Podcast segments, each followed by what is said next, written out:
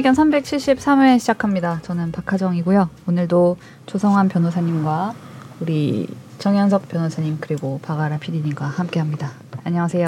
안녕하세요. 주먹을 불끈 쥐었는데 PD님이 어떤 각오로 오늘 오셨길래 예. 제가 고정이 됐습니다. 축하. 저희가 네. 고정 코너도 준비하고 있죠. 그렇죠. 정말 대환영입니다. 많은 분들이 아이디어를 주고 계셔가지고 네 간단한 법률 용어를 네. 설명드리고 물어보고 하는 그런 류로 준비하고 있습니다. 어. 네. 코너명이 지금 아직 공모 중입니다. 코너명 댓글로 계속 뭔가 이렇게 우리가 생각을 안 하고 이게 해달라고 함께하는 방송. 일단 들어와. 들어와서 얘기하면서 정해. 청취자 여러분들이 주인이십니다. 잘 부탁드립니다. 그 포장을 저희가 이번에 올라가는 날짜도 요일이 바뀌어가지고 네, 저 때문입니다. 아무튼 목요일 이제 금요일 언제 올라가는 거죠? 금요일 이게? 0시에 올라갑니다. 아, 네, 금요일, 0시. 금요일 출근길에 들으시면 네. 더 좋죠. 뭐 월요일 출근길에 그러니까요. 듣는 것보다 아니면 주말에 몰아서 집 청소를 하면 듣는다거나. 네. 진공 청소기하면 잘 안 들릴 것 같은데요. 그래가지고. 근데 전 진짜 궁금해. 빗자루로 쓰세요. 비로. 저는 이거를 다 내용을 아니까 이제 PD님이 편집해 주신 거를 확인차 저한테 보내주셨을 때 듣는다거나 아니면 따로 많이 듣진 않아요. 뭐 우리가 방송한 걸 굳이. 네네. 근데 어떨 때 진짜 듣는지 너무 궁금해요. 내가 약간 웃겼을 때. 아니니까 뭐 괜히 고백했잖아요. 뭔가 내가 재밌게 한 것 같을 때 들으면서 그래 난 역시 재밌어 이러려고 했는데 내 분량이 재밌을 때 본인 마티디를 하시고 별로 저는 청취자분들이 뭘 하면 그냥 진짜 앉아서 정자세로 이걸 듣는지 아니면 뭐 출근길에 차에서 틀어놓고 듣는지 뭔가 청소할 때 듣는지 그런 게 좀 궁금했어요. 전에 손 들고 말씀 안 하셔도 돼요. 아직 네. 끼어들기를 잘 못해가지고 네. 그래서 그 전에 다이 PD님이랑 네. 아마 얘기를 해본 적이 있는데 그때 제가 이걸 다 챙겨 들어요? 라고 했더니만 네. 그때 화장하면서 듣는다거나 아니면 이렇게 틀어놓고 본인 할 일을 한다거나 갑자기 다이가 소환이 됐네요. 그러니까요. 아마 좋아할 거예요. 오늘 화장 잘 먹니? 화장하면서 듣는 거예요. 지금 약간 메이크업 베이스 요 정도 지금 할 때네요 지금. 네. 화장을 1시간을 한다고? 네. 왜요? 아까 그거 아니라고 그래가지고. 뭐가 아니라고 그래서? 내가 웃긴 거 할 때 듣는다 했을 때.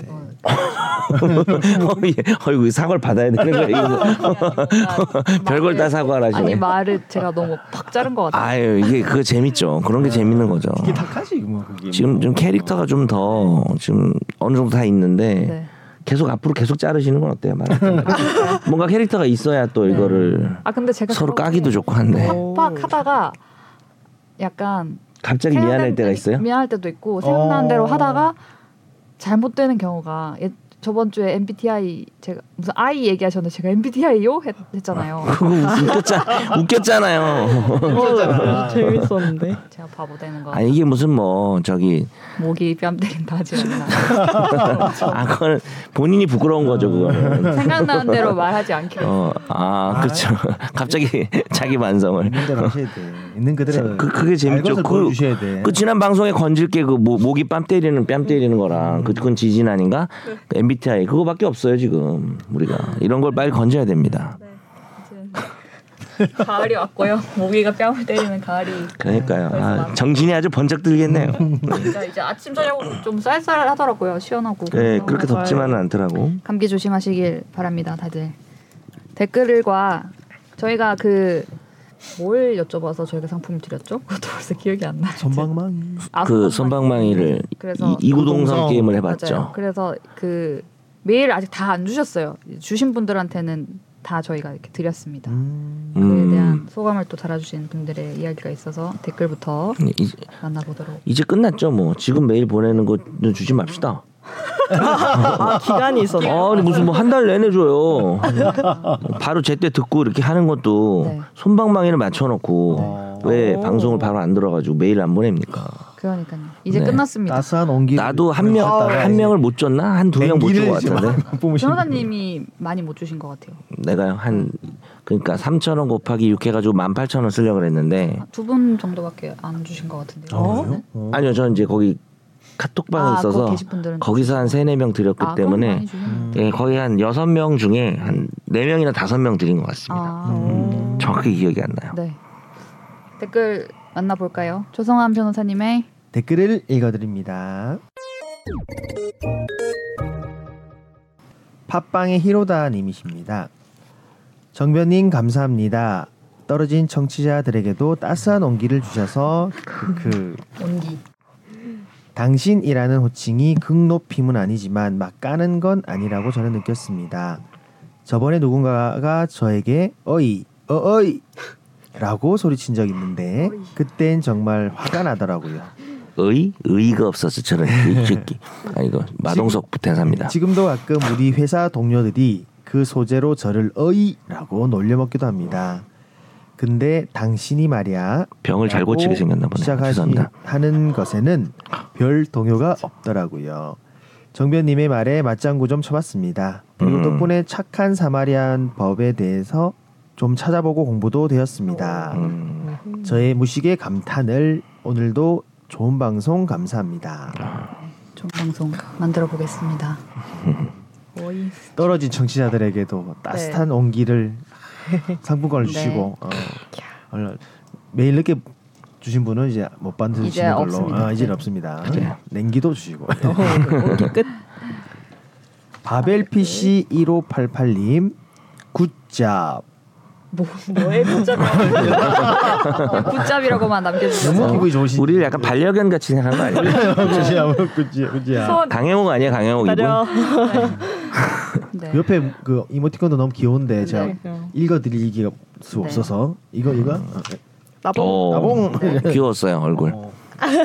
칭찬 보여드릴 수가 없네 청취자분들한테. 뭔가 이제 정변님께서 따스한 온기를 주신 게 굿잡이다 이렇게 해석이 되지 않을까? 아니 안 될 것 같습니다. 정확한 해석 부탁드립니다. 그다음 하얼빈의 장채님이십니다. 할배 장치님께 이제 그 박 기자님께서 작년에 메일을 주셔가지고 감탄을 하신 것 같습니다. 정답 맞춰주셔가지고 제가 쿠폰 드린 분. 그걸 또 장문으로 보냈어요 회신을? 안긴데. 바쁘신 와중에도 최종 의견에 대한 책임감과 애정이 돋보이는 장문의 회신 감사합니다. 사회부 기자이시면 밤낮으로 전국 방방곡곡 취재하시고 사무실에서 기사 쓰시면서 보람을 느끼실 것 같은데요. 열심히 일하시는 모든 분들이 행복한 일들만 가득하셨으면 합니다. 카카오톡에 뜨지 않은 이유는 모르겠지만 혹시나 하여 아이디 남기지만 읽어드리지는 않고요. 좋아요든 싫어요든 매번 감사합니다. 공개적으로 쓰시다니. 이거 지금 다 선물 때문에 이러시는 감동을 너무 받으셨어요. 잘 전해드렸습니다. 혹시나 하여라는 게 혹시나 못 받을까 봐. 이제 박 기자님한테 어떤 메일을 보내셨는지 제가 보고 다시 그걸 받았는데 너무 진짜 장문이시고 보기만 해보시죠. 장문 촘촘하게 그러네. 이게 한 10줄이 넘네요. 사랑해주셔서 너무 감사합니다. 뭐 이렇게 보통 인사 뭐 보내드립니다. 확인 부탁드립니다. 감사합니다. 이게 통상적인 이메일인데 이게 사랑이 듬뿍듬뿍 담겨서 예쁘게서도 부족합니다. 채찍질 부탁드린다고. 네, 누군지 아니? 우리 하얼빈의 장치님이 네. 반려 말이에요. 이제 반려 말. 감동할 정도로. 덕분에 제가 더 힘없고 지내고 있습니다. 이런 멘트까지. 네. 네. 다음 댓글도 있죠. 네. 좋으셨네요. 오늘도 금쪽이네요 지금. 박하정 기자가 펜을 자꾸 떨어뜨려요. ADHD. 손 많이 DHA입니까? 참치에 모르겠습니다. 정신이 이제 차분하게. 네이버 오디오 클립에 네가 가라 내가 갈까님. 우선 정변님의 견해에 대해 몸둘 바 모르겠습니다. 뭐였지? 인증샷은 꼭 남기겠습니다. 뭔가 제가 칭찬을 우리 방송을 먹여 살린다 약간 이런 얘기를 하지 않았나? 그렇구나. 네. 옆 동네에서 조동찬 기자님이 아란 PD님 최종 의견 출연에 대해 조목조목 문의 및 변호사분들이 조동찬 기자님 싫어하는 부분 명예훼손을 의견 주셨네요. 공인 공친 인생의 표현도 최종 거탑은 쉽지 않겠군요. 그러고 보니 인기 많으신 아람 PD님 다음에는 어디로? 법리인을 위한 용어 설명 코너 어때요? 아람 PD님의 법과 함께. 오. 다음 주 2배 더 알찬 방송 기대하겠습니다. 네. 신과 함께 뭐 이런 것처럼 법과 함께 여러 가지를 고민하고 있습니다. 이 아이디어를 주셔서 네. 법과 함께란 말이 참 우우 별로네요. 법은 노잼. 아 그리고 이건 뭐예요? 조동찬 기자님을 우리가 왜 싫어해요? 아니 제가 이거를 보고 그 방송을 듣고 왔는데 아람 PD님이 최종 의견에 나왔다더라. 우리보다 먼저 나왔네. 라고 하면서 거기서 무슨 말을 했냐고. 진짜 하나하나 맞아요. 진짜? 방송 중에? 네. 내가 어디 나갔죠? 뭐 이런 얘기를 하고 명예훼손 얘기는 뭐 약간 그런 거였어. 뭐 사실적시 명예훼손 처벌을 받는데 이게 약간 거기에 불만이 있다는 취지의 말씀을 이제 좀 하셨던 걸로 제가 기억하는데 맞나요? 맞습니다. 저희의 불만이 아니고 사실적시 명예훼손을 어쨌든 지금 그거가 진실을 얘기했는데 처벌하는 건 좀 그렇지 않냐? 네. 뭐 약간 그런. 그 이야기를 하셨던. 근데 이건 뭐예요? 조동찬 기자님 왜 우리가 싫어해요? 나 좋아하는데. 갑자기 고백을 한다고? 저도 좋아합니다. 네. 전해주세요. 왜냐면 내가 잘 이렇게 SBS 잘 듣진 않아요. 이 팟캐스트나 네. 팟캐스트 원래 듣던 사람도 아니고 하니까. 근데 이거 뽀얀 거탑은 보면 제목 보면 약간 듣고 오고 싶은 게 좀 있어가지고 가끔 완강은 아니어도 제가 조금씩 이거 뭐라고 하나 이렇게 하고. 그리고 MBTI 특집은 너무 내가 나가고 싶었어요. 아니면 선재라도 나갔어야 되는 MBTI의 모림러들이 좀 나갔어야 되는 최근에 건데. 최근에 했죠 그거. 맞아요. 네. MG라고 지금 들어오라고 한 것 같아요. 그죠? 아란 PD님은 최근에도 한번 나왔습니다. 저는 MG라서 나갈 수 없었네요. 아니요, 그건 아니고 탕후루 얘기를 해가지고 그래서 좀 먹어본 사람이. 나 저 탕후루 7가지만 다 먹어봤어요. 오, 진짜요? 탕후루를 너무 좋아해가지고. 진짜. 오. 한 번도 안 먹어봤어요. 탕후루 중독돼가지고 지금 이제 끊고 있는 상황이에요. 저 MZ들이 하는 거 다 하네요. 그러네요. MZ시죠? 저 MZ 새마을 금고. 네, 댓글 감사하고요. 너무 연분해. 새마을 금융기관 오늘 금융기관 개그를 좀 하겠습니다. 네, 댓글 감사합니다. 예. 지금 우리 사연도 많고 지금 많아요. 할게. 지금 혼내는 거예요? 네. 공개적으로 이렇게. 네, 아니에요. 제가 제 스스로 한 말입니다. 네. 예. 다음 청취자의 사연을 진단해드리는 시간입니다. 날로 먹는 청사진.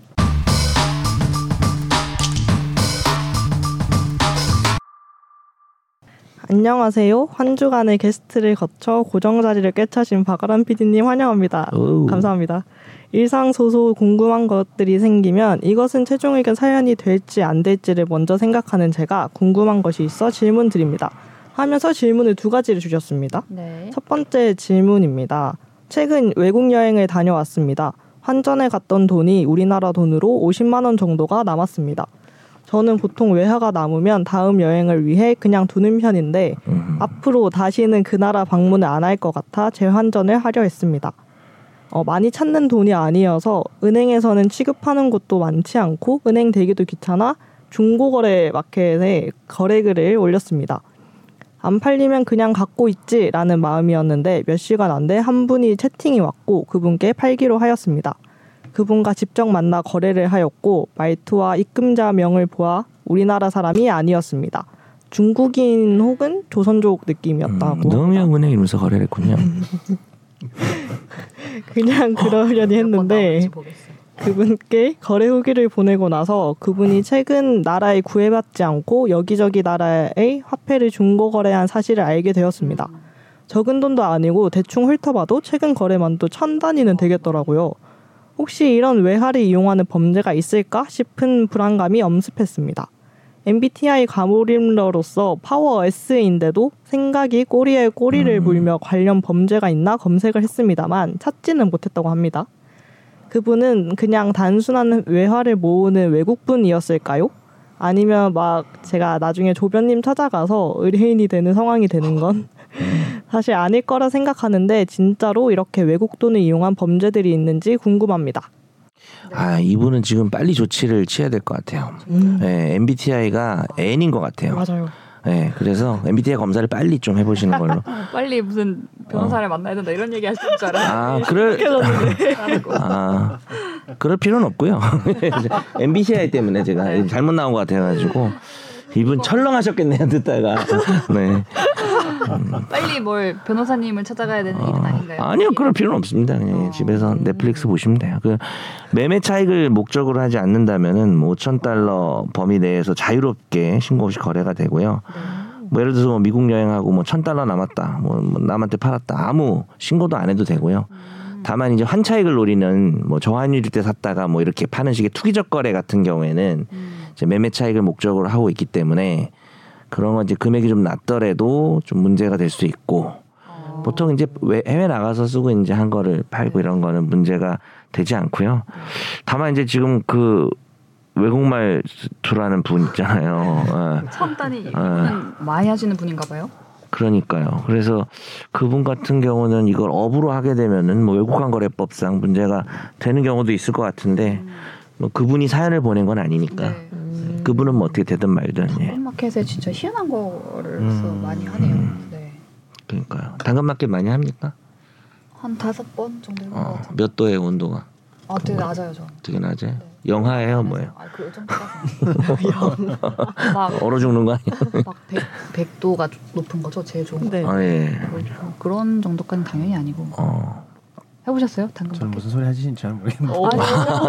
아니, 아침에 열 없었냐고 너 그냥 그 얘기야. 이렇게 한번 웃어 넘기죠.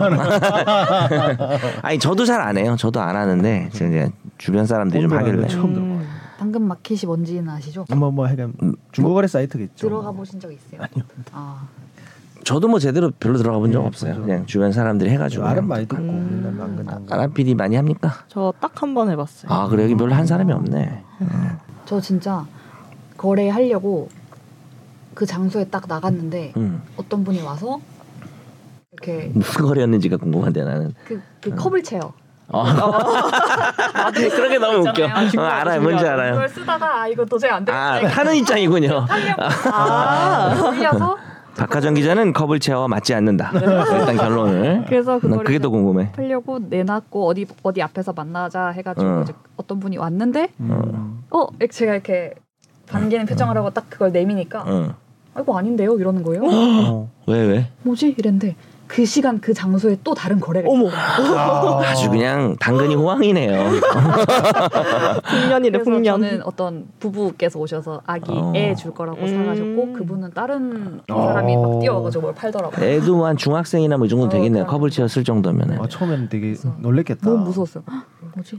나한테 사기치려고 하는 건가? 약간 후려치려고 하는 건가? 뭐 약간 이런. 주면서 연기 좀 해보지 그랬어요. 막 뭐라고. 허리 아프죠? 뭐 이러면서 좀 살려다가 그래가지고 허리병 걸렸다고 막. 네. 재밌을 텐데. 네. 두 번째 사연도 또 하나 더 있으시죠, 이분이? 아, 네. 두 번째 질문입니다. 저희 아파트에는 입주자를 위한 네이버 카페가 있습니다. 하루에 한두 건의 글이 올라오는 활발하진 않은 카페이지만 각종 농산물 직거래, 분식물 습득, 택배 오배송 됐으니 찾아가세요 같은 아파트의 소소한 일들이 올라오는 공간입니다. 그 카페에 가끔 재활용 날짜를 어겨서 버리거나 음식물 쓰레기를 수거함에 넣지 않고 옆에 유기하거나 주차장에서 주차를 이상하게 하는 사람들을 사진 찍어 올리는 글들이 있습니다. 물론 대부분 사진은 차량 번호나 사람 얼굴에 모자이크가 되어 있지만 간혹 모자이크 없이 올리시는 분들이 있습니다. 당연히 댓글 반응은 조롱부터 심한 비난 심한 욕까지 올라와요. 문득 궁금한 게 친구 연락 왔어요? 친구가 옆에서 화이팅 이랬나 봐요. 문득 궁금한 게 이게 법적으로 문제가 되진 않을까요? 물론 잘못한 일이지만 제 생각에는 글 올리신 분도 이러면 안 됩니다를 알리기보단 비난이 목적인가 싶어서요. 원래 그 사람 사진 찍어 올릴 일이 아니라 이렇게 하시면 안 된다고 직접 이야기를 하시면 되는 거고 차량의 경우도 차량 앞에 동호수와 전화번호가 있으니 직접 연락하셔서 한 소리 하셔야지. 굳이 왜 공개적으로 카페에 얼굴과 차량을 올리시는 걸 보면 그런 생각이 들 때가 있어요. 댓글로 써봤는데 이게 무시가 됐다고 합니다. 그리고 법적인 문제가 된다면 몰카가 문제일까요? 명예훼손이 문제일까요? 사람을 찍어 올린 거야 그런 범죄가 될 수 있을 것 같은데 차량 번호나 아 차량 번호 나오게 찍어 올리고 아, 친구가 자꾸 연락하려고 그래요. 띄어쓰기가 네. 어 죄송해요. 괜찮습니다. 몰카도 명예훼손이 아닌가. 우리 사연 보낼 때 띄어쓰기 좀 잘해줘야 될 것 같아요. 어. 띄어쓰기 틀리면은 아람 PD가 어? 이렇게 네네. 아이고 네. 네. 몰카도 명예훼손도 아닌가 생각하다가 여쭤봅니다. 밤새고 와서 방송해주시는 하장 기자님, 몇 주 전부터 토병으로 청취자 슬퍼지는 목소리로 방송하신 조변님, 목이 잠겨있으면 아 요즘 수업이 많고 못 주무시나 걱정되는 정변님, 항상 방송에 애써주심에 감사합니다. 네, 네. 아유, 저희도 감사합니다. 이게 오늘 저희 집중탐구와 연관이 어느 정도 있다고 생각이 되는데요. 뭐 거의 있죠. 거의 뭐 집중탐구죠 이게 지금 내용이. 이분 촉 좋으시네. 뭔가 얘기를 한다면 모자이크 없이 이렇게 올리시는 것도 되게 저는 용기가 있으신 것 같은데 차량 번호나 사람 얼굴에 모자이크가 없이 그냥 아, 이 사람이 이렇게 버린다라거나 이런 네. 식으로 다들 보는데 올리면 네. 당연히 문제를 삼으면 삼을 수 있지 않을까요? 그렇죠. 명예훼손이겠죠? 그래도 뭐 말을 안 들으니까 네. 여기 올립시다. 얼굴이랑 다. 변호사의 정체성을 빨리 해보시기 바랍니다. 얼공, 번공, 번호도 공개. 안 돼요. 아니 자. 안 되죠? 뭐 많이 해주세요. 뭐. 계속 올리는 걸로 하고 넘어가시죠. 뒤에서 얘기하도록. 말을 안 들으니까 오. 이 사람들이. 네. 제가 끝까지 이런 입장인지 오늘 주목해 주세요. 오, 예고편이. 네, 어그로가 왜 이렇게 안 되는 느낌이지? 집중 탐구에서 답해드립니다. 네, 답해드리도록 하겠습니다. 궁금하면 끝까지 들어. 청취자 사연까지만 듣고 안 들으려고 그랬지? 아, 이분 말이에요, 이분. 네. 네, 두 번째 사연, 세 번째죠? 대단하다. 네. 집탐을 맞추시다니. 아. 네, 세 번째 사연입니다. 네. 안녕하세요. 네가 가라 내가 갈까입니다. 사건 배당에 대해 기준이 있는 것으로 알고 있는데 가끔씩 뉴스 보면 불공정 배당으로 말들이 많은 것으로 알고 있습니다. 이번에 롤스로이스 차량 사건도 보면 오늘 스브스 뉴스 보니 부장검사가 강력부 신준호 검사로 배정이 되었던데요. 최초의 경찰 수사가 부실했는데 계속 수사하다가 보니 마약뿐만 아니고 MG 조포까지 영향이 있어 배정이 된 것 같은데요. 민사든 형사든 사건 배당은 관련 분야 검사 배정이 우선일 것 같고 그 다음 기준들이 어떤 것들이 있을까요? 범린이의 질문 궁금합니다. 감사합니다. 어떤 기준이 있을까요? 일단 당연히 그 범죄의 종류에 따라 그 부에 가는 그쵸? 거일 그게 거고 기본이죠. 뭐 조세 범죄면 뭐 공정거래 범죄 조사부 이런 데 갈 거고 검찰에서도 이제 그 직무 조직 자체가 범죄에 따라서 부가 딱 나뉘어 있고 뭐 강력부 뭐 경제부 이렇게 해서 다 있으시니까 네. 처음 사건 배당이야 뭐 그 가장 중요한 게 그 부분인데 지금 네. 물어보시는 게 이제 배당 이후에 뭐 또 뭔가 좀 변경이 있는 걸 뭐 물어보신 건지 잘 모르겠지만 기본적으로는 다 사건 내용에 따라서 네. 민사도 이제 단독이든 합의부든 그 속가에 따른 거 그리고 뭐 관할에 따른 거 이런 부분에서 다 나눠져 있는 부분이니까. 네. 네. 이것도 롤스로이스도 이제 그냥 교통사고로 할 거면 이제 그냥 형사부에서 할 수도 있는데 이제 뭐 마약 조직 이런 것까지 이제 보니까 강력부에서 이제 보게 되는 거죠. 그렇죠. 그런 게 있었을 거예요. 그 이게 신준호 검사가 SBS인가요? 여기서 좀 맞습니다. 매스컴 탔잖아요. 네. 그러니까 이제 검찰에서 그거 좀 보고 아, 요즘 좀 핫하던데 이거 좀 신프로가 하지 약간 이렇게 주고 그럴 수도 있죠. 단순 교통사고면은 뭐 한문철 변호사 하는 게 낫죠. 아니 무슨 소리예요? 네. 이게 안 갔을 텐데. 오토바이가 꽝. 이거 될까요? 자 투표 시작합니다. 뒤에서 꽝. 꽝을 되게 좋아하시더라고요. 그러니까.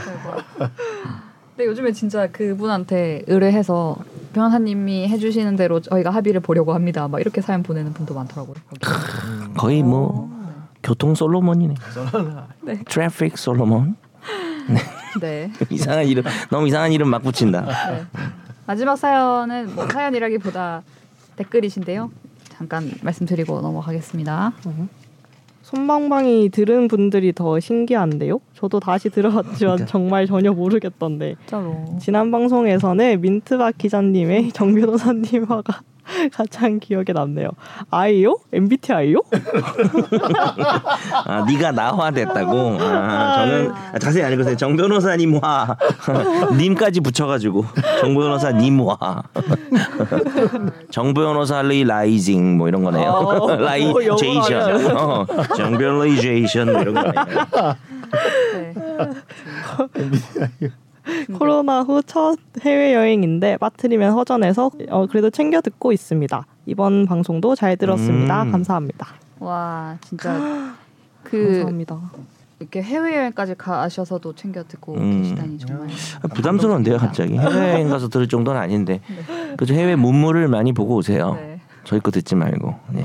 알겠습니다. 저희 이제 판결 한 주에 화제가 됐던 판결을 소개해드리는 시간인데요. 어쩌다 마주친 판결.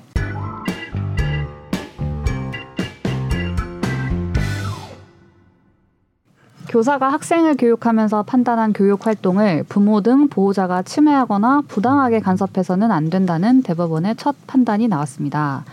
대법원은 또 학부모의 담임 교체 요구라는 의견 제시는 비상적인 상황에서 교육 방법의 변경 등으로 문제가 해결되지 않는 경우에 보충적으로만 허용된다고 봤습니다.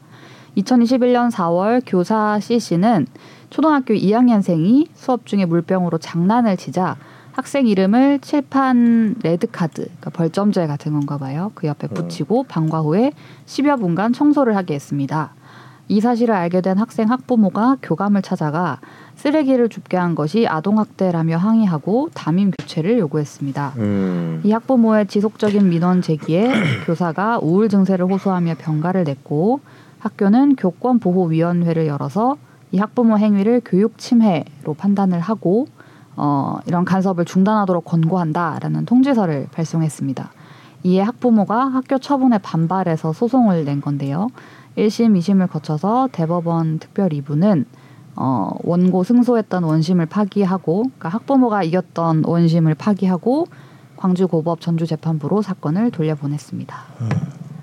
네. 그 우리 중에 초등학교 2학년에 가장 가까운 우리 조성환 변호사님은 아니 그냥 이렇게 아니라 정신적인 거 얘기한 거예요. 농담이고요. 우리 제 딸내미가 초등학교 4학년이니까. 네, 알겠습니다. 가까우신데요? 네, 이따 얘기하시고요. 아람 PD님 그냥 이게 수업 시간에 물병 가지고 장난한 게 어느 정도인지 모르겠는데 네. 옆에 이제 칠판에 레드 카드에 이름을 붙이고 방과 후 10분 정도 청소를 시키면서 쓰레기를 줍게 한 거에 대해서 난 좀 궁금해가지고 요 처벌에 대해서는 어떻게 생각하세요? 저는 나쁘지 않다고 생각했습니다. 아, 그 정도면 할 수 있지 않나? 그 정도? 네. 뭐 그다음으로 가까운 우리 네. 하정 기자님도 네. 그 정도는 할 수 있다. 네. 근데 물병으로 장난친 게 어느 정도인지 잘 모르겠는데. 그렇죠. 네. 물병으로 막 저글링하고 막 이랬으면은 보기 좋아서. 네? 그럼 안 되죠. 그럼 방송 나가야죠. 잘하는 건데. 그럼 네. 조 변호사님 둘 다 생각이 똑같으니까 조 변호사님은 이 처벌에 대해서 어떻게 생각해요? 유교시니까 또 회초리 적절하다 정도. 세 분 다 의견이 같네요. 저는 초등학교 2학년이면 얘가 이제 장난친 거에 따라 다른데 그 애들 보는 앞에서 이름을 옆에다가 따로 적고 방과 후에 남아서 청소를 시키는 게 좋으니까. 조금 과하지 않나라는 생각을 저는 좀 했어요. 사실. 아, 그래요? 네. 초등학교 2학년이 아닌가? 내가 너무 오은영인가? 초등학교 2학년의 단계가 어느 정도인지 잘 모르겠어요. 뭐 유치원 졸업한 지 얼마 안 됐는데 이 남겨서 애들 앞에서 뭐 일어나 뭐 이런 식으로 하고 하는 것들이 그다음에 이 사람이 이름을 이제 친구들한테 공개해서 그러니까 제가 2심 법원의 판결을 좀 읽어볼게요. 2심이 지금 2심만 다른 입장이거든요. 학부모 손을 들어주고요. 예예. 네. 그 선생님이 훈육에 따르지 않는다고 해서 이름을 친구들에게 공개해 창피를 줌으로써 따돌림의 가능성을 열었다. 그리고 2학년에게 강제로 청소노동을 부과하는 것은 아동의 인간적 존엄성에 대한 침해 행위, 정당한 교육활동이 아니다라고 봤거든요. 요거는 이제 세 분 다 동감이 안 되는 거네요. 근데 이게 이름을 이제 공개를 하면서 예를 들면 뭐 이렇게 빨간 데다가 이제 뭐 떠든 사람 누구 딱 레드카드 존이 있어 여기 거기에 만약에 정연석 이렇게 딱 적고 만약에 정말 진지하게 얘는 잘못한 애기 때문에 우리가 벌을 줄 거야 뭐 이렇게 해가지고 막 얘는 벌을 줄 거야 김래원 대사인데 내가 지금부터 너희들한테 벌을 줄 거야 병진영 나가 있어 와 뭐예요 해바라기에서 벌을 줄 거야 그런 정도가 진짜 이 친구한테 막 낙인을 찍을 정도로 막 충격을 주면서 그런 워딩을 쓰면서 이렇게 했는지 아니면은 뭐 예를 들면 학기 초에 우리 막 시끄럽게 하고 막 그렇게 하면 여기에 갑자기 표정 온화하게 하지 마. 갑자기 표정 따뜻하게 하지 마. 그러니까 이렇게 이름 적힐 거야. 이렇게 공지를 하고 그런 규칙에 따라서 적혔어. 뭐 쓰레기 줘야 돼. 이렇게 있으면 말투 뒷말 꼬리가 약간 따뜻한데 그러니까 적혔어. 저도 더 무서운데 생각하긴 했어요. 뭐 이렇게 됐으면 이건 심한 게 아니고 어나 이래가지고 뭐. 이런 갑자기 히스테릭하게 말하지 마. 정연석 뭐 이러면서. 그랬으면은 조금 이 공개의 창피를 줌으로써 존엄성에 대한 침해. 왜냐면 우리도 그렇잖아요. 뭐 회사 생활에서도 이렇게 뭔가 잘못했을 걸 지적할 때 만약에 뭐 조성환 변호사님이랑 정연석 변호사님인데 정연석 변호사님이 더 선배인데 조 변호사님 보는 앞에서 더 선배가 정연석 뭐 어떻게 뭐 제정신이야? 아, 네. 뭐 후배나 신입들이 보고 있는데 그러니까 따로 얘기를 하고 이런 다 큰 어른도 이제 그러니까 더 좀 이렇게 충격이 가는. 지금 뭐 정 변호사님 말씀 들어보니까 그 학생의 나이랑 이런 거에 비해서 뭐 너무 그냥 평이하게 저희가 이제 가능한 체벌 수위다라고 생각한 것 같은데 생각 바뀌려는 거야? 약간 그런. 생각도 들 수도 있겠다. 나는 일단 우리 애가 초등학교 2학년인데 만약에 요렇게 했다 그러면은 좀 기분은 상할 것 같아요. 선생님한테. 근데 이제 문제는 그렇지. 이 판결은 바로 와서 담임 교체를 요구하고. 그렇죠. 그게 문제란 얘기지. 그러니까 뭐 그다음에 뭐 그런 뭐 비슷한 사건도 있었잖아. 아이 안아주고 뭐 사과해라 뭐 이런 것도 있었고. 그 얘기도 이따가 하겠지만. 네. 뺨이 뭐 다른 아이 닿았다 뭐 이런 이상한 경우도 있는데. 사실 이제 그 다음에 반응이 문제겠죠. 그래서 이게 지금 이게 쟁점이 뭐냐면 교권이 뭐죠? 교권보호위원회인가? 네. 여기서 아니 이렇게까지 이거 하나 가지고 와서 계속 담임 교체 요구하니까 이 선생님이 이제 막 입원하고 막 그랬대요. 너무 우울증 겪고 있고 그래서 이거를 하지 말아주세요라고 권고 조치가 온 거예요 학부모한테. 그렇죠. 아 이게 반복적인 부당한 간섭이다. 담임 교체를 계속 요구하는 게 이거 하나 했다고 해서. 그거에 대해서 심지어 2심은요 이런 권고도 잘못됐다고 본 거예요. 왜냐하면 선생님이 먼저 잘못했으니까 이거를 교체를 요구할 만도 한 거고 이걸 가지고 무슨 권고를 하냐 교권보호위원회에서라고 얘기한 거고 저도 2심에 동의하진 않아요. 저는 대법원에 동의하긴 하는데 그러니까 결론은 뭐 그 정도를 가지고 지속적으로 담임 교체를 요구하는 것은 좀 교권보호위원회에서 아 부모님 하지 마세요, 학부모님 하지 마세요라고 권고할 수는 있다 이 정도로는. 결과적으로 저도 동의하고 하는데 처음에 이제 이랬을 때 뭐 이게 뭐 정당한 교육인지 우리가 사실 요즘 분위기가 약간 아동 인권 이런 거보다는 지자식 뭐 이런 거 있잖아요. 네. 그런 부모들이 너무 개념 없는 부모들이 많잖아요. 그래서 그러긴 한데 사실 뭐 처음에 교육 방침이 저는 뭐 2학년이면 그냥 말로 이렇게 타흘리고 말아야 된다고 그냥 그렇게 하고 선생님이 그렇게 넘어가야 된다고 생각을 해요. 이거를 이름을 적어서 공개하고 뭐 청소를 시키고 하는 게 모르겠어요. 사람마다 다른데 아동 노동 ILO 뭐 이런 데서 엄격하게 금하고 있거든요. 아까 말씀하신 것처럼 그 사회에 따라 달라요. 이게. 시작하자마자 담임을 교체해 달라고 요청한 그 자체가 너무 과했다 이런 취지 같아요. 이제 뭐 다른 담임 교사의 교육 방법에 문제가 있다고 하더라도 그 방법 변경 등으로 문제 해결될 수 있다면은 그 방안을 시도하는 게 바람직하지. 당장 학급 교체, 뭐 담임 교체를 요구하는 거는 그 선생님한테 대해 교사의 명예를 크게 실추시키고 이상으로도 불이익한 처분이다. 이렇게까지 판시를 하셨네요. 네. 대법원에서. 그렇죠. 이 부모님의 행동은 문제가 좀 있죠. 네, 그거는 저도 맞는데 양쪽 다 문제가 담임으로서 일을 못할 정도의 비상적인 상황에 한해서 허용된다고 보는 게 타당한. 그러니까요. 그래서 나는 약간 역으로 이건 그냥 내 뇌피셜이 추측이긴 한데 근데 이거를 좀 하지 말아주세요라고 권고를 한 거잖아요. 네. 뭐 무슨 학부모를 뭐 처벌하겠어 어떻게 하겠어요 학교에서. 그렇죠? 네.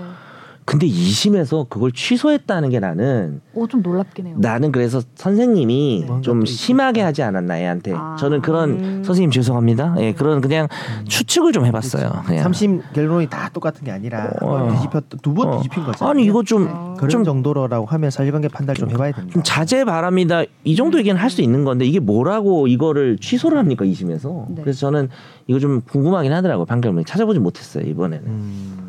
그냥 제 추측이에요. 그냥 2심이 미쳤을 수도 있죠. 적법한 자격을 갖춘 교사가 전문적이고 광범위한 재량이 존재하는 영역인 학생에 대한 교육 과정에서 한 판단과 교육 활동은 특별한 사정이 없는 한 존중되어야 한다.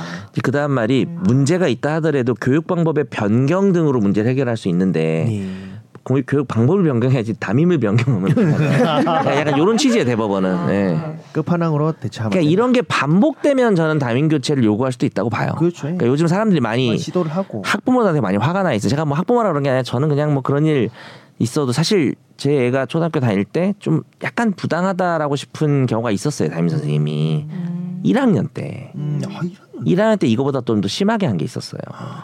근데 저희는 뭐 한마디도 안 했어요. 그냥 뭐 넘어갔죠.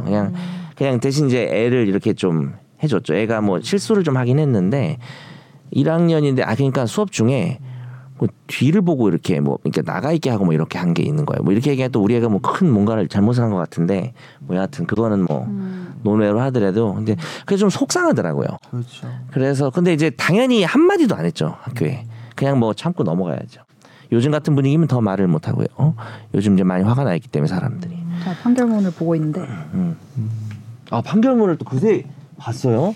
좀 못 찾겠던데. 수업 시간에 물병으로 장난을 치면 시끄럽게 하자. 뭐 이런 정도로 나와가지고 정확하게. 예, 잘 모르겠어요. 근데 선생님은 또 뭐 그냥 여기 나온 기사 나온 그대로예요. 뭐 이렇게 이름 적고. 네.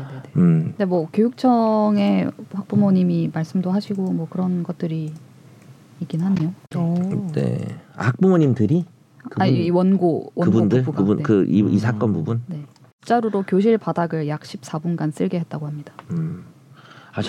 저는 제가 담임이면 한 1, 2학년 정도까지는 벌로 청소를 주지는 않을 것 같아서. 그러니까 우리 때로 말하면 나 때는으로 가면은 저희는 뭐 2학년 때도 뺨을 맞던 뭐 2, 3학년 때도 뺨 맞고 당장 화장실 청소죠. 뭐 화장실 뭐 많이 했죠. 난리도 아니죠. 근데 이제 지금은 그런 감성이 아니니까 우리가. 그래서 그런 겁니다. 이상 학부모 대표, 무개념 학부모 대표 정연석 변호사였습니다. 좋은 의견. 우리 애는 안 돼. 네. 털끝 하나. 네.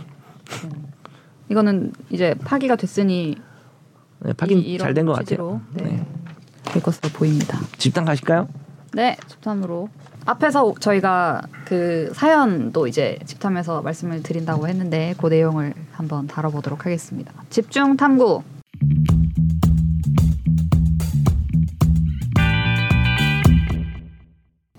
제목은 사적 제재 이대로 괜찮나.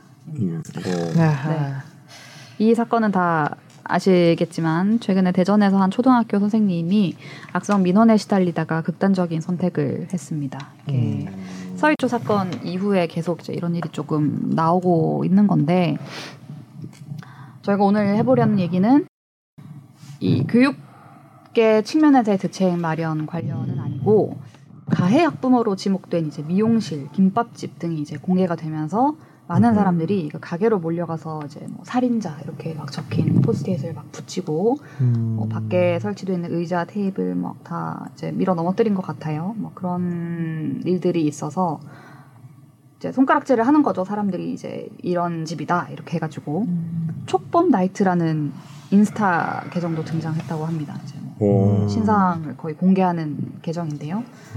사적 제재는 사실 저희가 뭐 과거에도 여러 번 이제 얘기를 한 적이 있었는데 이대로 괜찮은 건지 그리고 또 저희 청취자분 중에 한 분이 이제 이런 경우에 더 뭐 가중처벌이 된다거나 뭐 이런 게 없는지를 또 궁금해하신 분이 있다는 소식을 전해 들어서 저희가 오늘 얘기를 한번 해보도록 하겠습니다. 예.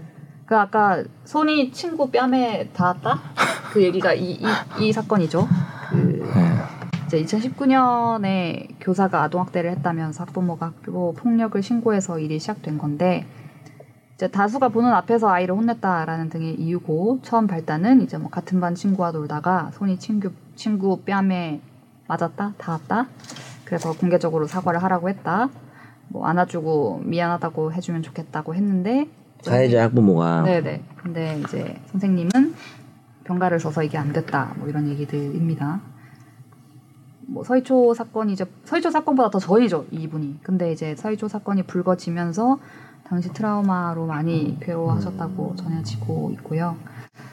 제가 아까 말씀드린 크게 두 가지 양태의 사적 제재가 지금 사적 제재라고 할 수 있겠죠. 이게 벌어지고 있는데 하나는 그 인스타 계정에 이제 이렇게 표현이 돼 있대요. 여교사를 이렇게 숨지게 한 살인자와 그 자식의 얼굴과 사돈의 팔촌까지 공개합니다라고 하면서 뭐 전화번호, 주소, 직업, 사업장 위치 이런 걸 표시한 게시물들을 막 올렸나 봐요. 그리고 이 운영자가 지금 의정부호원 초등학교에서 또 돌아가신 선생님들이 계신데 그 관련해서 이제 가해자로 지목된 학부모도 공개를 하고 그 애가 이제 되게 컸을 건데 그 애의 학교 지금 다니는 학교 뭐 이런 것들 그리고 그 학교 오픈 채팅방에 들어가서 대학 입장 밝혀라라는 글도 막 올리고 그러니까 가해 학생이 이제 대학생이 된 거죠. 네네. 그러니까 이제 그 대학교 오픈 채팅방에다가 네. 또 막 걔가 그냥 걔 공개를 한 거네요. 이름이랑 다 이렇게 공개한 거죠. 네. 그래서 이런 상황이 그리고 뭐 사람들이 이렇게 하면 안 된다라고 하니까 나는 족법소년이다 뭐 이런 글을 또 남겼다고 해요. 거기 될려네요. 나이가 지금 어린애가 이런 거를 가해자 공개 이런 인스타를 운영한다는 거죠? 아, 본인의 말이 거죠. 맞다면? 아, 본인의 말이 맞다면 네네. 뭐 그것도 아닐 수도 있지만 비공개되어 있네요. 신기하네. 이게 계정이 없어지고 폭파되고 또 생기고 폭파되고 또 생기고 이러고 있어요. 지금도 몇 번째 새로 생긴 건데 팔로워 되게 많네요. 네, 근데 이제 족법소년이니까 또 괜찮겠네요. 자 이렇게 합시다 그러면. 족법소년.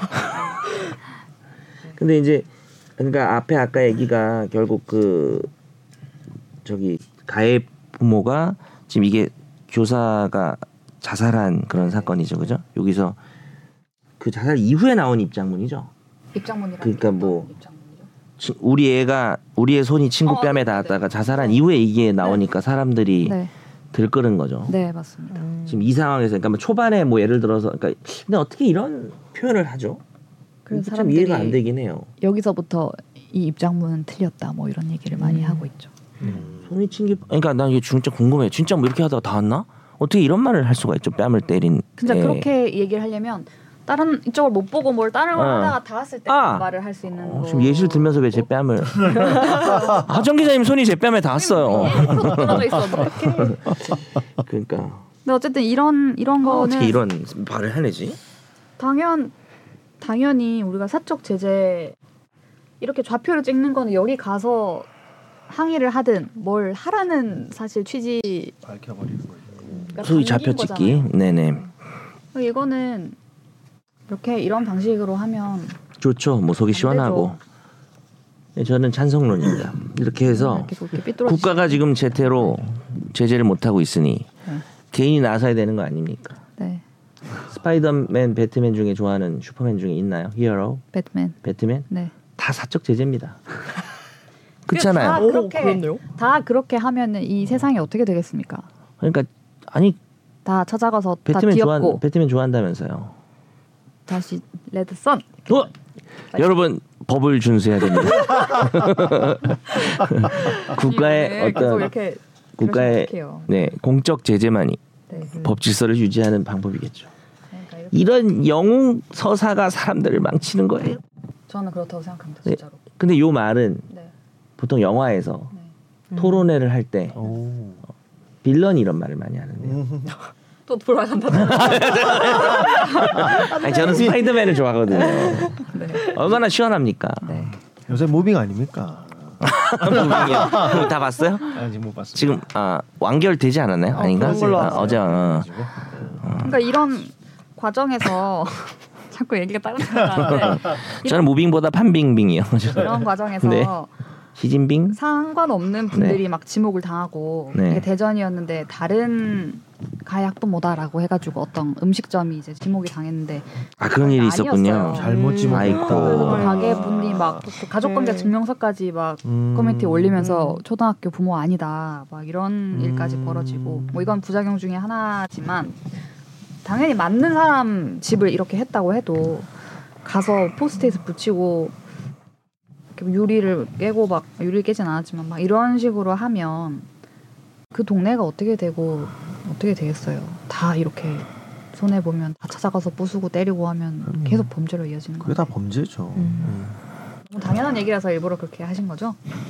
아니요, 저는 이제 이런 사적 제재를 하는 사람의 심리도 네.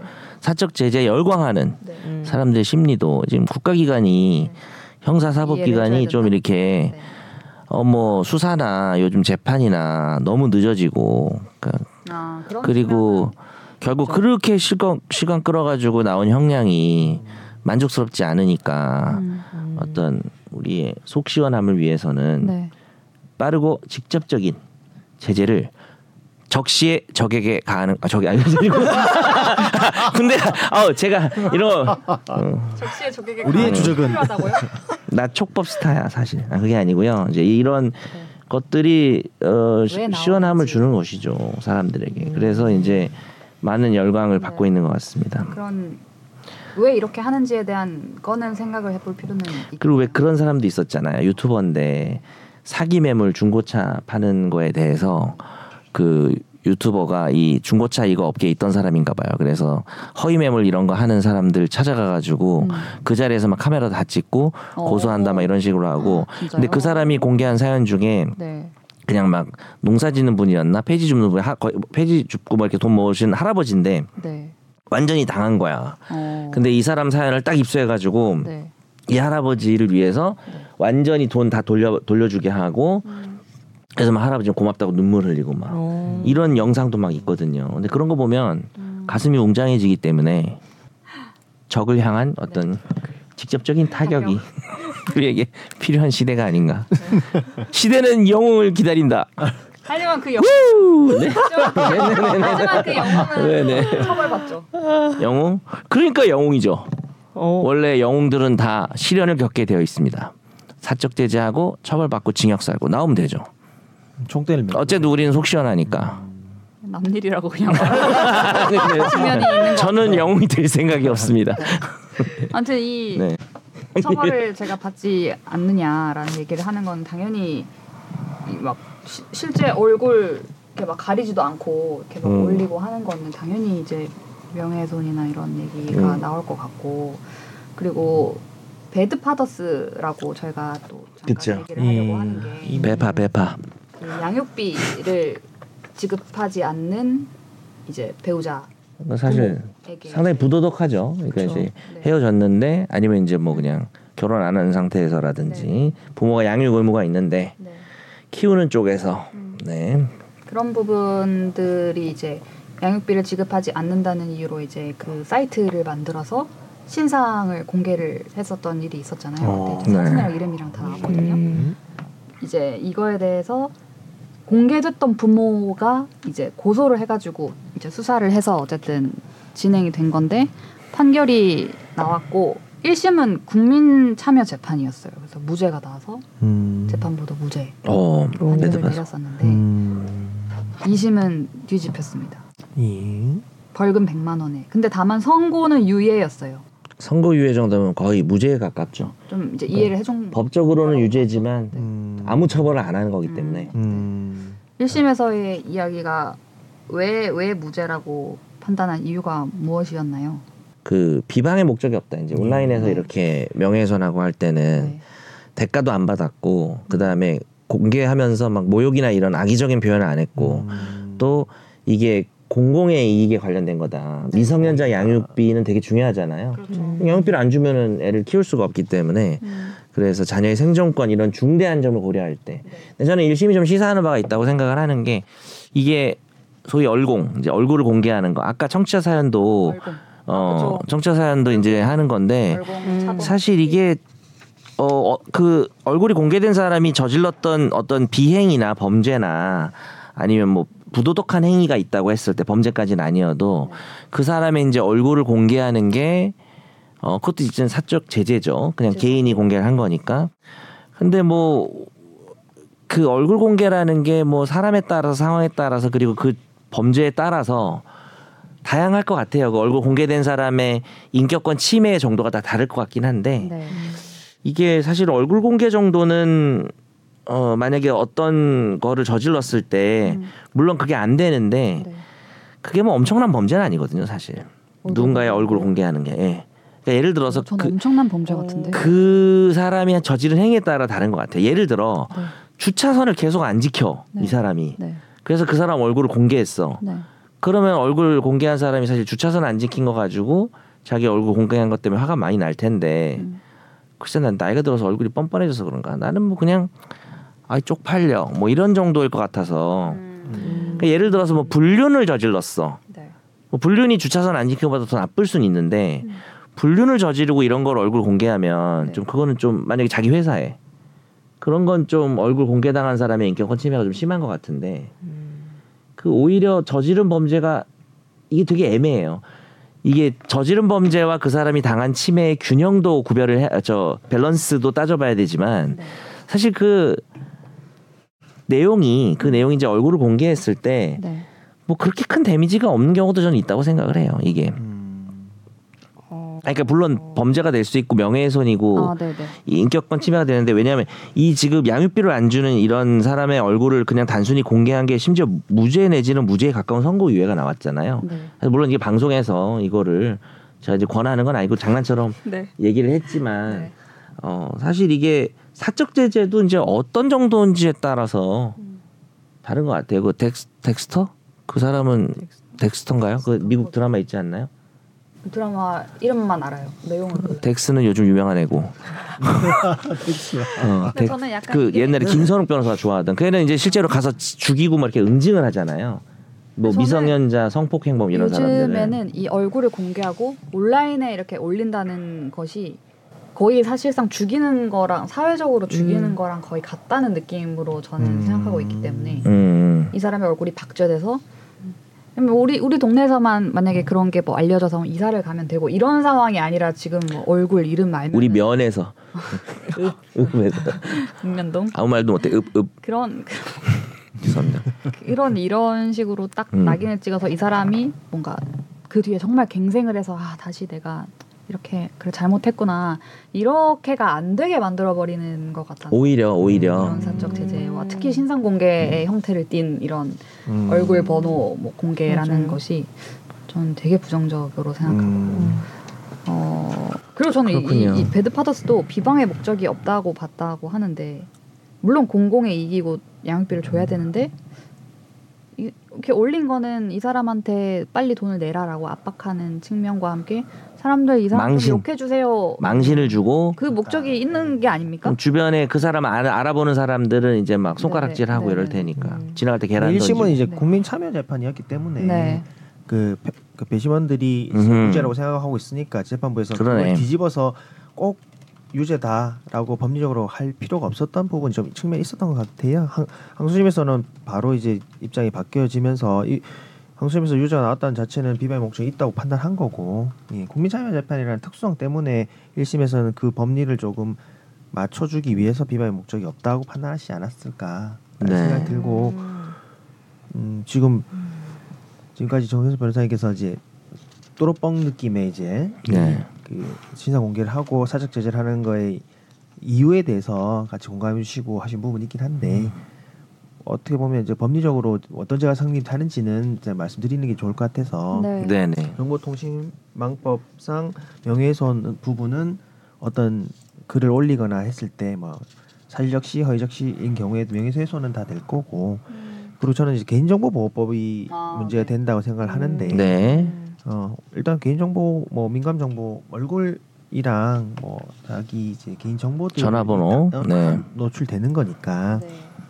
개인정보보호법 71조가 이런 개인정보를 정보 주체 동의 없이 다른 제3자들한테 제공한 경우에 5년 이하 징역 5천만 원 이하 벌금에 일단은 규정을 하고 있어서 뭐 그렇게 뭐 약한 범죄다 네. 이렇게 생각은 안 들거든요. 네.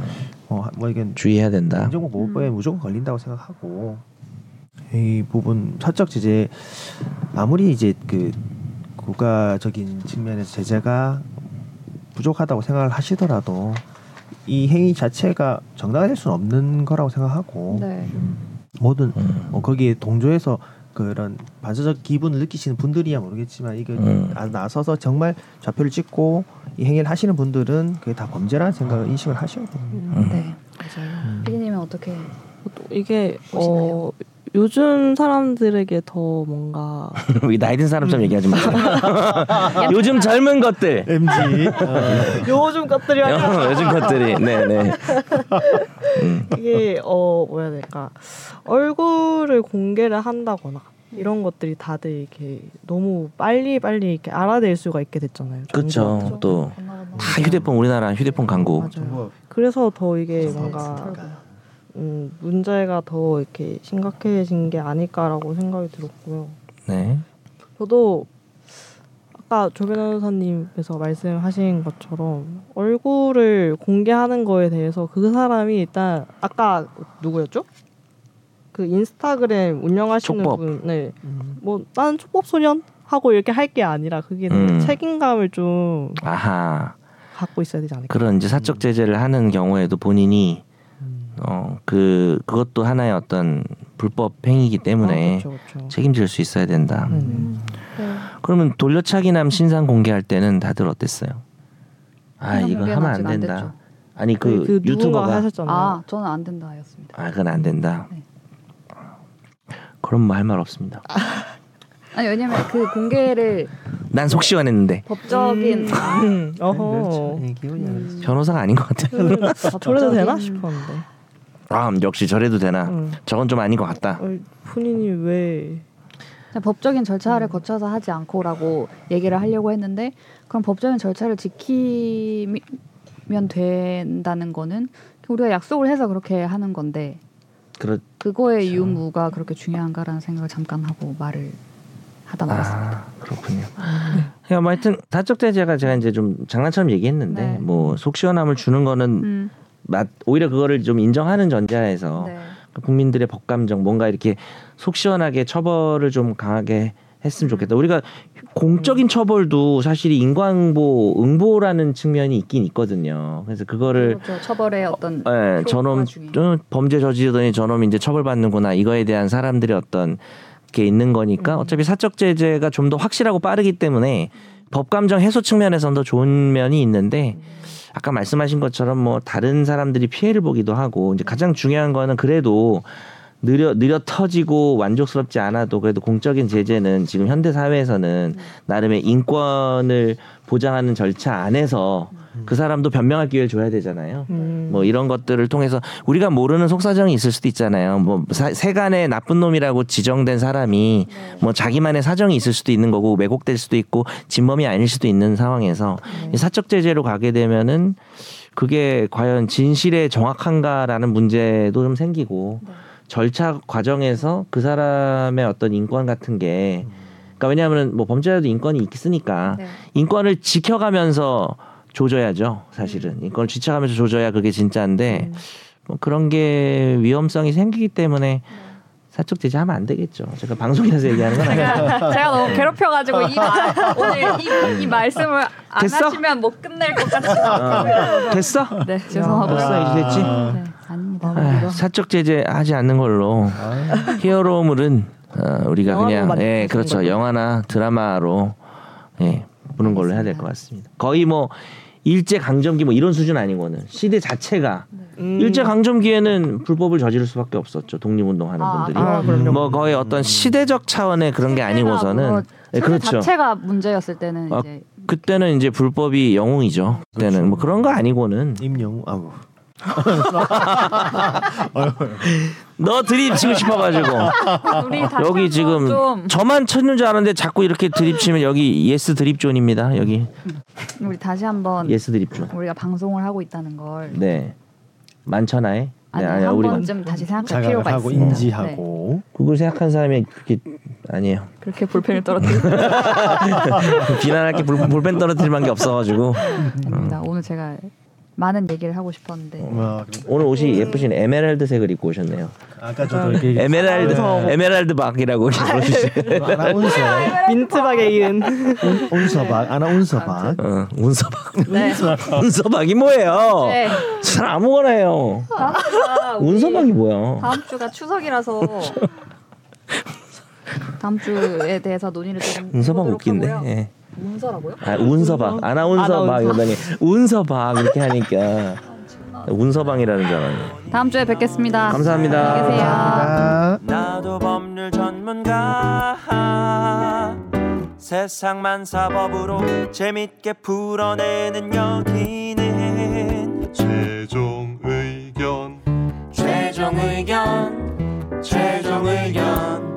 최종 의견으로 오세요. 품격 법률 팟캐스트 여기는 최종